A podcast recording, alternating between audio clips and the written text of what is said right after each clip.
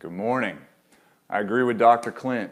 Please be in prayer for our healthcare professionals as they work on the front lines and take care of others who are sick. And listen, if you need a couple points of how to pray for those in the healthcare industry, I would say one thing, especially for those on the front lines, pray for something called compassion fatigue.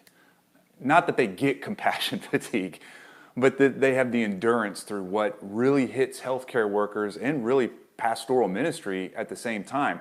Also known as secondary traumatic stress. Compassion fatigue is what happens when we put ourselves in the shoes of others. We empathize um, to such a level, we deeply connect to such a level that their burden is put on our own shoulders and we walk away with it. So there's an emotional toil on us as we work along those and work with and try to help those who are hurting really bad. So what this means is, is we have a lot of doctors and a lot of nurses and a lot of people who are on the front lines of caring for people that they get in their cars to go home and they still are bringing their day with them. The emotional toil of everything that they saw that's been accruing over the days and over the weeks. And it's starting to take its toll. You're seeing it in the headlines.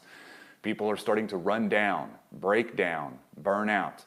So be praying that God would give them an endurance and a joy as they work with people because the folks that they're working with, the patients right now, they can't even see family. So, just as they said in the video before this, they're kind of becoming a de facto family for them. So, be praying because it's a Christ like suffering that they're going through.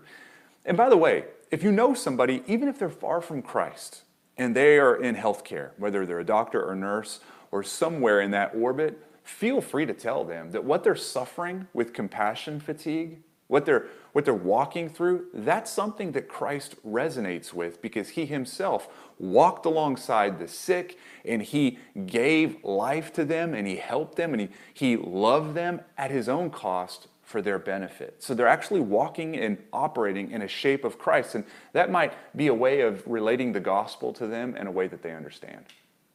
But another way of, of praying for those in healthcare is just to ask God for his glory to be made known and hear me, and enjoyed in a hospital setting. And I know it seems odd for anything to be enjoyed in a hospital setting if you've ever been in one. Um, even if they're decorated really cool and brand new and everyone's smiling, it still is not a place where you really enjoy life. In fact, as you walk the halls and you see the sickness and you look at the faces, hospitals, they, they somewhat demand an answer, don't they? It looks like an unfinished equation, like there needs to be something to come and save it, a hero to come and make everything right again. The gospel that we hold as a church says that Jesus is that hero who will come and fix everything that is broken, which means one day, hear me now, all these ventilators that we're making as fast as we possibly can, as excellently as we possibly can, we're going to put them all in the dump one day. All of them. All of these vaccines that we're racing to make that we're, we're going to be very glad to get, we're going to flush them down the toilet one day when Christ comes. And this is going to be a glorious day that all of creation is groaning and waiting for. So pray that as people are taking care of patients and as we have doctors and nurses working with the sick in an environment like that, that this hunger that this expectation for an answer would be present in their hearts. They would yearn for the gospel, and that there would be a spiritual awakening, both in doctors, nurses, and in patients. So feel free to pray for those key things. In fact, before we jump into the passage, let's just pray now. Okay, so join me in prayer. Father, we thank you for the great work that you are doing in hospitals all over the world right now. And I thank you for the heroism that we're seeing. And when we see the heroes, with scrubs on and with gloves and masks on, taking care of the sick. Father, that it would remind us of how you came to take care of the ultimate sick, and you, you did not shield yourself from us at all. In fact, you came at a great deficit to yourself for a great benefit to us. And so, Lord, we ask that you would give a grace to our nurses and our doctors to be family to these sick patients when family cannot come. Father, we ask that you would give grace to contend with grief and sadness when it just feels unbearable and too much to hold. Lord, we ask that you would show patients and doctors how close you are, even when it feels like you're not there, how much you love us, that you loved us enough to come and live and die and live again. And Father, you did this that one day you would redeem all of creation and that you would undo all sickness and death. Father, we pray that you would make your glory known in patients and that you'd make your glory known in the doctors and the nurses who are caring for them. And it's in your courageous and good name that we pray. Amen. Friends, listen. It's very likely that I'm finding you today with a life that's reframed from what it was just a few months ago. And reframed is a phrase that helps me because I've had to reframe walls before where you move a door or move a window or move a wall itself, where you tear everything down and you have to rebuild it, restructure it. Nobody that I've met in the last 50 days has been able to stay at that same cruising altitude that they were in in November and December of last year. Nobody. This disruption that has come has changed everybody's best laid plans. and we've had some good plans, didn't we? Didn't you work hard on your plans? I did. When I built my 2020 resolutions, this was going to be the year of 2020, right? I mean, I thought about my plans, I wrote them down, I prayed, I fasted, I rewrote them, I thought about them, I broke them down, I had benchmarks, I had a plan. It was a good plan, it was a godly plan. And then God came and messed them all up. He ruined my plans. Here's the big question for you and me today as we walk through this passage Where do you feel like trials are holding you back? Where do you feel like that? In fact, where do you find yourself saying, if just this thing would change, then I could do what I was always meant to do and I could be who I was always meant to be. Whatever this is, it could be one thing, it could be 10 things. It doesn't even have to have anything to do with the pandemic, really. I mean, this isn't as much of a pandemic question as it is a life question. You see, when trials flank us and they come in like they feel like they're doing now and they kind of edit and alter our plans and our hopes and our dreams, we have a hard time seeing God correctly. And friend, we know when we can't see God correctly, there's no way we're ever going to be able to see ourselves correctly. As we've said over the last few months, the most important thing about you is what comes into your mind when you think about God? So, as we continue to listen to Paul speak in the book of Philippians, as a quarantined man, he's sheltered in place, to a distant church that he loves, we're going to see that you can have all of your plans, your favorite plans, your sturdy plans, messed up, deleted, and you could still be right on track. You could still find more joy than you ever imagined possible. Because Paul had a plan. It was a good plan. It was not to be in prison. It was not to be chained to a guard. Those weren't his plans. He, he had his eyes towards the horizon. There were churches to plant that were going to plant other churches that were going to plant other churches. There were leaders to build, pastors to build, marriages to fix. There was so much work in front of him. He didn't have this on his radar, but God put it there, didn't he? God changed his plans. And we don't find him anxious. We find him full of thanks and full of joy. This passage is going to be helpful for us. So let's look at Philippians 1, verses 12 through 18. This is the word of the Lord for us. Paul says, I want you to know, brothers, that what has happened to me has really served to advance the gospel, so that it has become known throughout the whole imperial guard and to the rest that my imprisonment is for Christ. And for the brothers, having become confident in the Lord by my imprisonment, are much more bold to speak the word without fear. Some indeed preach Christ from envy and rivalry, but others from goodwill. The latter do it out of love, knowing that I am put here for the defense of the gospel. The former preach Christ out of selfish ambition, not sincerely, but thinking to afflict me in my imprisonment. What then? Only that in every way, whether in pretense or in truth, Christ is proclaimed, and in that I rejoice. Yes, and I will rejoice. Paul being arrested must have felt like the biggest blow to Christianity when all of this was going down. The, the, the growth and the scope of the gospel, it, it probably was thought to just retract and maybe disappear. Maybe the church is going to disappear. Certainly, the gospel is going to be shut down because this guy, Paul, the guy, is now put in prison. He was the greatest force for good in the church, for church planting, for apologetics, for leadership development, for gospel extension, for evangelism, for discipleship. I mean, you list it. Paul was a one stop shop, and now he is stuck in a room where he is alone, he's with guards, and he just can't do what he wants to do. Certainly, the church is going to shrink. But Paul's not anxious in this time. He's not anxious in this book. He has a healthy theology of who God is and where God is when there are trials around us. And he knows that God's work is not stymied by trials, but God's work is unstoppable, especially in the face of trials. To God, there's no such thing as a hurdle. Here's, this is important for us to remember. God is not working just despite your trials, right? God's also not working around your trials, swerving and trying to deal with your trials. God is working because of your trials. Hear me now. This is, this is the theology of our trials. It's because of Paul's imprisonment the guards are hearing the gospel. It's actually because of Paul's imprisonment that men with toxic motives are out preaching an intact gospel and the gospel's advancing in Rome. It's because of those things. We have a hard time seeing reality in this direction because we naturally just grow up with our own man made, kind of put together theology. So, what we do is we imagine God looking into this situation and maybe thinking, gosh, Paul got pinched again. You're always getting nailed and going to jail. We're going to have to work on that. Here you are in jail. And Paul, I had plans for you. You had plans, we both had plans, and now I don't even know what to do. So, we're going to have to go back to the whiteboard and come up with a new plan We've got a big bucket of lemons. We're going to try to figure out how to make some lemonade, I guess. But that's not what God's doing. That's not how God thinks. That's not how God sounds.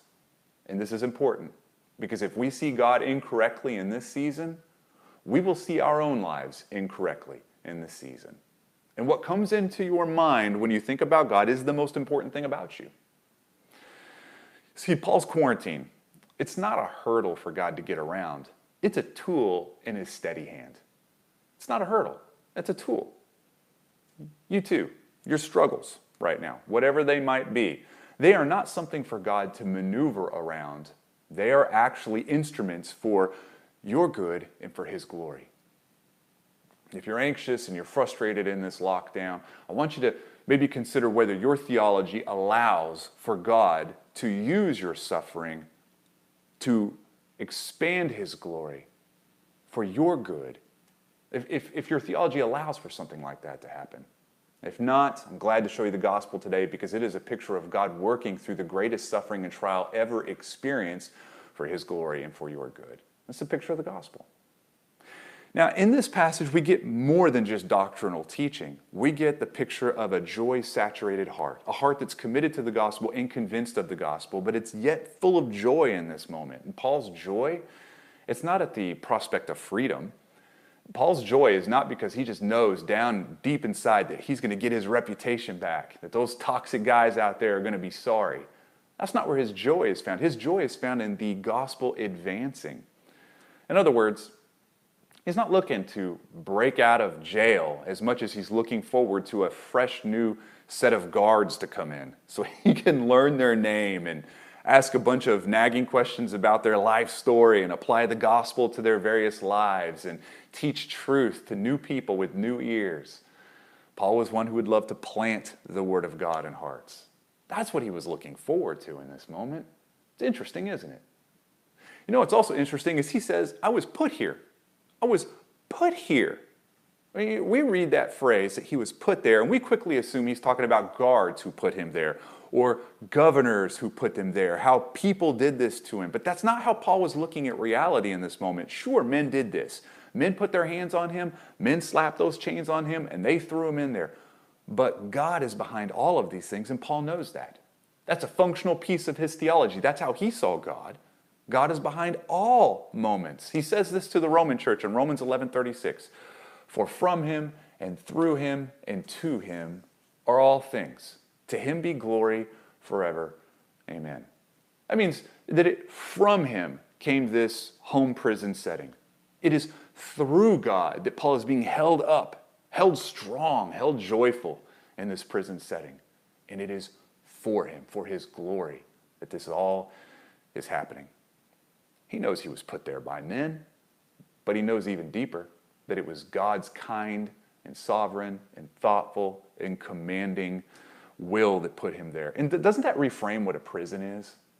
It reframes what, what is binding us. It, it recasts what a sickness is, what death itself is. This is important for you and me. I mean, we need to ask ourselves what man put us in the position that we're in right now, right? We like to, we like to see ourselves as a victim. Did a situation do this to me, holding me back? Did a man do that? Friend, you're never at the mercy of man or moment, ever. That's Paul's theology here. See, Paul was in prison, but Paul wasn't a prisoner. He was as free as a person could possibly be, talking to people who truly were in chains. It wasn't Paul in chains, it was these guards who were in chains, spiritually, chained to death, chained to their addictions, chained to their sadness, chained to their shame. I think what I love most about this passage, and what I think it's helpful for you and me today in our season, and he is very others centered. He's others mindful while sitting in the midst of his own trials.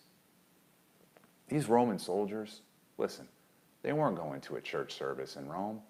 they weren't going to go to a community group and show up with a Bible and spill their heart out. They weren't going to do that. They weren't going to commit or be in an accountability group.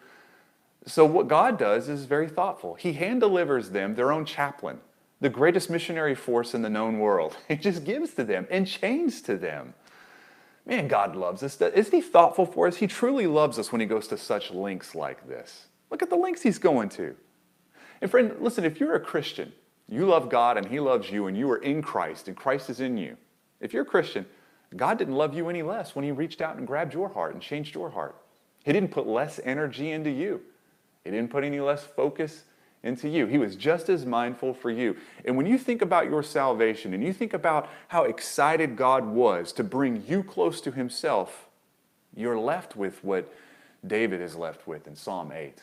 He says, Oh God, who is man that you are so mindful of him, that you care, that you're so thoughtful for him? You know, God loves these guards enough to bring Paul. Paul knows this, so he's quick to stoop and lower himself, not to preserve himself, but to prefer them at his cost, at their benefit. By the way, this, this happens often in history. We see this a lot where people have chained themselves um, and lowered themselves and discarded their freedoms for the good of others. I was reminded of this the other day when I read about the Moravian slaves, which is a, which is a story that I've known for a while. The German missionaries who wanted to go to the West Indies to reach and evangelize African slaves. So St. Kitts, St. Thomas, there was a lot of African slaves there, but they couldn't get there. So in order to get there and carry on with this plan, they sold themselves into slavery. They gave up their freedoms. They stooped. They lowered themselves. Anytime you see this anywhere, anytime we see people lower themselves, discarding levels of their freedom, giving up levels of their health, to make others healthy, to make others free. We see the essence of the gospel in those moments. Just like we were praying earlier for our healthcare professionals, there's an essence of the gospel story displayed in how they're carrying themselves right now. And it's not just the guards, but there were, there were people in the city that were hearing the gospel from men who had a bad motivation. And Paul was even mindful for those people. He was mindful and thoughtful for those who were hearing the gospel for the very first time from men who had sick and twisted motives. He said, I don't know exactly how they were hurting Paul by preaching the gospel, but there were men out there that were glad that Paul was out of the way because now they can get a spotlight on their name. So, what they were doing is they were preaching the gospel somehow in such a way that it was making Paul's situation worse than it was. That's why he says, thinking to afflict me in my imprisonment. Now, that is more correctly rendered out, or probably more accurately rendered out, supposing to add pressure to my chains. They preach the gospel in such a way to make my cuts worse, to make my bruises worse, to make these chains heavier. Even in this, Paul was happy that the gospel was advancing. Now, I want you to notice that Paul is not saying that their message was bad, only their motives are bad, right? Paul hates the false gospel. He hates it. Read the book of Galatians if you don't believe me. He hates the false gospel.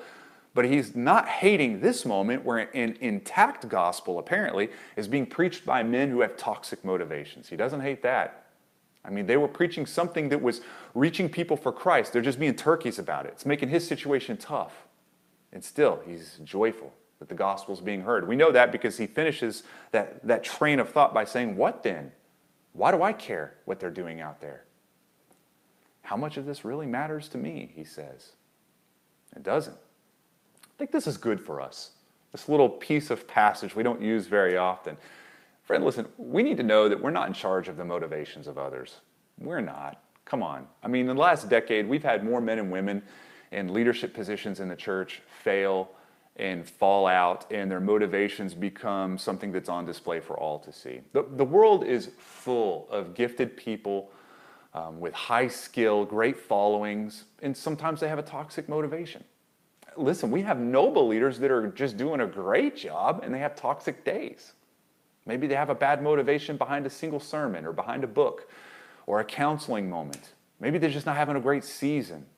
We all have preachers and leaders that we love to follow.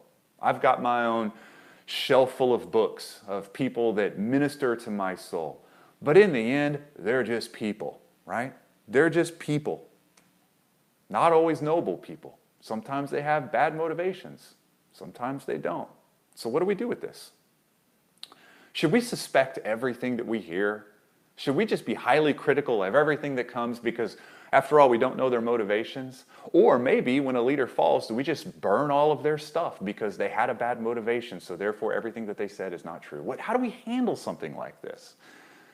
I mean, to be responsible, I'd have to say that you need to check everything they say by the word. So you carry their words to this word, and if it matches, you're free to receive it. You're free to receive it. If it checks out and it builds you up, be thankful. Be thankful that God is using people to give you truth, right? Be thankful. Be thankful for the teachers and the leaders in your life. But let's, let's save our deepest accolades, our heaviest praise for the one who makes things grow right? That's, that's probably the best way to handle something like this. I love how Paul says it in 1 Corinthians 3. He says, I planted, Apollos watered, but God gave the growth. Okay, so when Paul says he planted, that means he is bringing the gospel to bear and the gospel story and the gospel truth to people for the first time.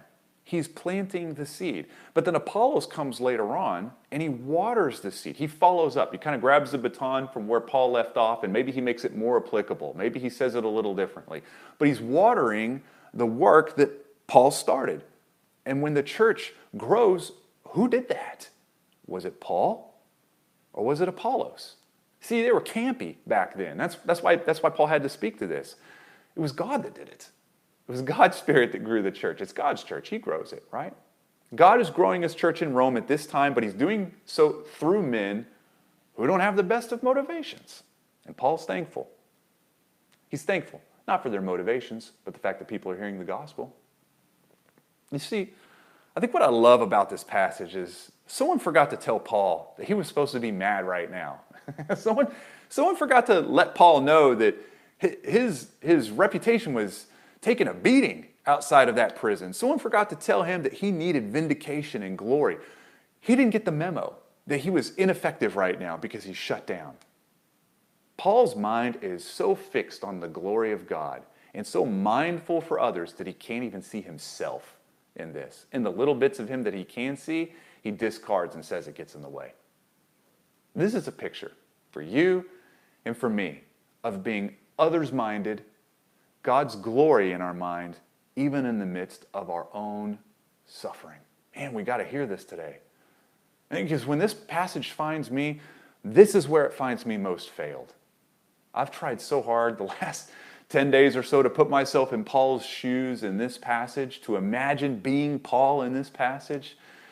And I gotta admit, I imagine being a little bit ticked, if I'm just honest. I mean, I imagine being alone and neglected, misunderstood, misheard, unjustly held. I imagine cowards and hypocrites destroying what I've worked so hard to build. I try to put myself in his shoes, and the only emotion that comes bubbling up to the top is anger, frustration.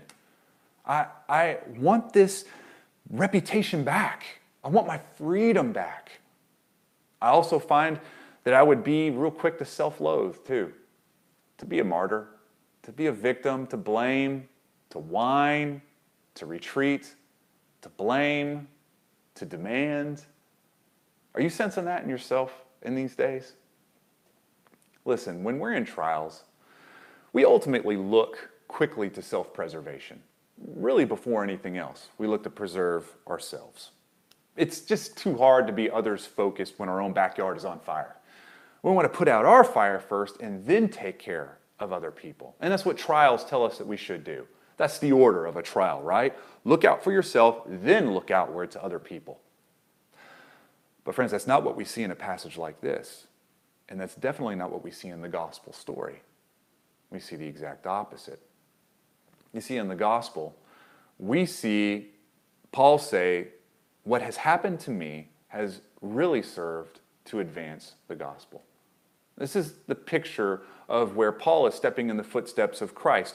Paul is very quick to say these words because he heard them come out of Jesus' mouth first. He knows Jesus to know that Christ himself was excited and joyful to attach himself to the cross to advance the gospel in you and me. So, suffering and trials, that's just what he was stepping into for our good.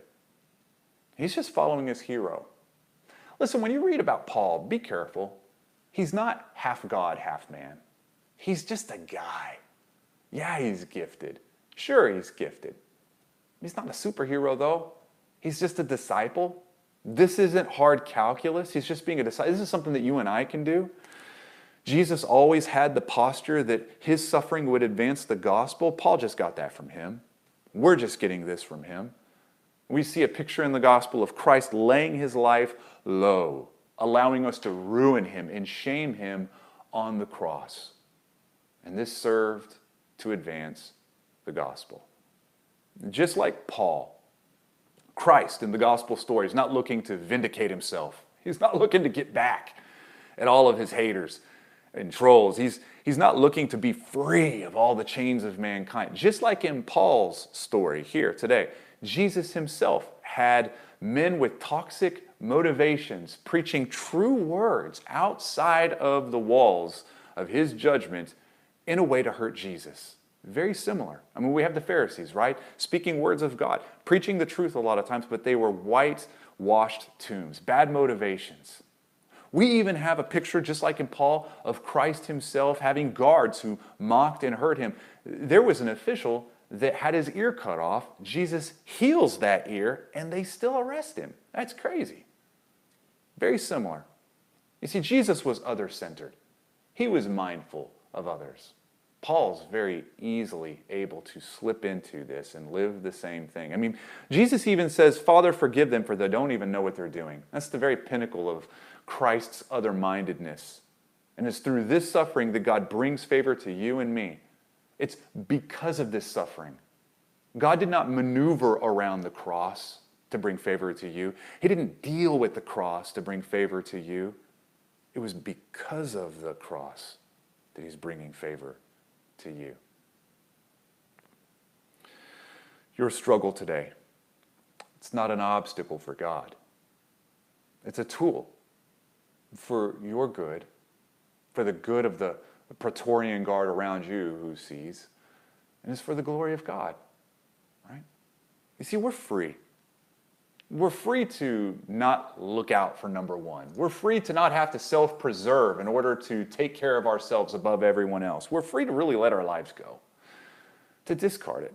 We're free to have our best laid plans totally deleted and take joy in God, knowing that His plan is where we can ultimately find our deepest joy.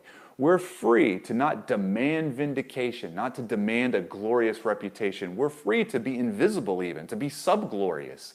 We're free to be last. We're free from demanding comfort. We're free from demanding glory. We're free to be slandered. We're free to be neglected. We're free. Why? Because we don't feast on self preservation anymore.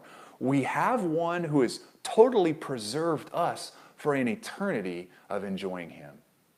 Friend, listen, if you're in Christ, you have royal blood coursing through your veins. You've been preserved. You're preserved. You don't have to look out for yourself. He's going to take care of you. He's going to take care of you. So, how do we walk in light of a freedom like this? Because it is a freedom. I think we start by asking a couple questions, just some diagnostics. Ask you the ones that we asked in the very beginning. Where do you feel like trials are holding you back? What is in the way from you doing what you always feel like you've been needing to do or being who you've always wanted to be? What's getting in the way? What is that? You see, because we look at our circumstances and we think that they need to be right for God to make us effective. But God's not waiting on our circumstances to make us effective. He is making us effective in the middle of our circumstances, even if they're bad ones, even if we find ourselves imprisoned, even if we find ourselves close to death. So, what are you waiting for exactly? What are you waiting for? What do you need to be fixed, removed, added, changed? What are you waiting for? Friend, God is not waiting on that. He's not waiting on that. Today, in whatever feels like a prison for you, God is accomplishing His will, not despite your situation, but because of your situation, for His glory and for your good and for the good of the city around you. You've got to hear that. That's my challenge, is that you look at this place that God put you in, to borrow Paul's words. He put us here, and He did so for His glory and for our good. And if that's true, and He's preserving us and He's in control, then we can rest and we can enjoy. God isn't going to change your situation so you can be more effective and joyful. He's not going to do that. But He'll change you to be more joyful and to be more effective in the middle of your mess. So ask who around you is in chains more than you? That's probably what Paul was having to ask himself. He knew he was in chains, but he looked at the guards and he knew that they were more incarcerated than he was. Who's more impoverished than you? Who has less hope than you? Let me just ask you who does not have Christ around you? They're the real ones in prison. They're the real ones that are chained. They're the ones with real trials and sufferings. Look around. Who can you invest in? What can you celebrate before them? How can you apply the gospel to their life? How can you be thankful? What does joy look like for you? And friend, just as we finish this, there's some really good news for how this whole thing ends, right? There will be a day where envy dies and rivalry dies, our demands for glory where they die. There will be a day where our demands, our plans work out, will go away. They will all be vaporized by the glory of God, eclipsed by the radiant glory of God. We won't care who gets credit. We won't care about our reputation. We won't care about our best laid plans anymore. We won't. We'll actually look backwards on a spotted timeline of trials, and we will look at each other in that day and say, It was worth it. It was worth it. It was worth it. Paul says to the Corinthian church in 2 Corinthians 4 For this light, momentary affliction, which is what we're in the middle of today, as titanic and catastrophic as it might feel, it is a light and it is a momentary affliction. It's preparing for us an eternal weight of glory beyond all comparison as we look not to the things that are seen, but to the things that are unseen. For the things that are seen are transient, but the things that are unseen are eternal. Friend, listen, I hope you get an opportunity today and this week to meditate on just your plans and how you feel about the fact that they've all been removed how you feel about the prison that you're in, your trials, your sufferings, how you feel about God, how you see God, how you see yourself. I, I, I hope you meditate on this and you repent where you need to repent and you celebrate and enjoy Christ where there's room for that. But listen, if you're a searcher and a sojourner or someone who's just shopping Jesus, just looking, researching, maybe you clicked on this video and you didn't even know what to expect. Maybe you don't know all the answers. Maybe this is the first time you've heard some of this. Let me just submit to you that Jesus ultimately lowered and stooped and decreased in his glory all the way to the point of becoming man, even a man who would die on the cross for your good. You have something much more deadly than a virus, and it kills 100% of the people it infects. There is death and sin in everyone that comes from the womb. But what Christ does is he comes as an ultimate healthcare worker and he gives his own life.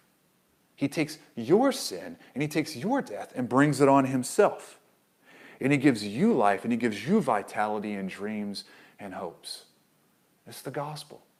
And I would just submit that you would lay your life at his feet that today would be a day that you would call him King, that you would call him Lord, and that you would enjoy him for eternity. Listen, I love you all. I hope you have a great week. I miss you incredibly. I look forward to talking to you soon. God bless. Have a great day.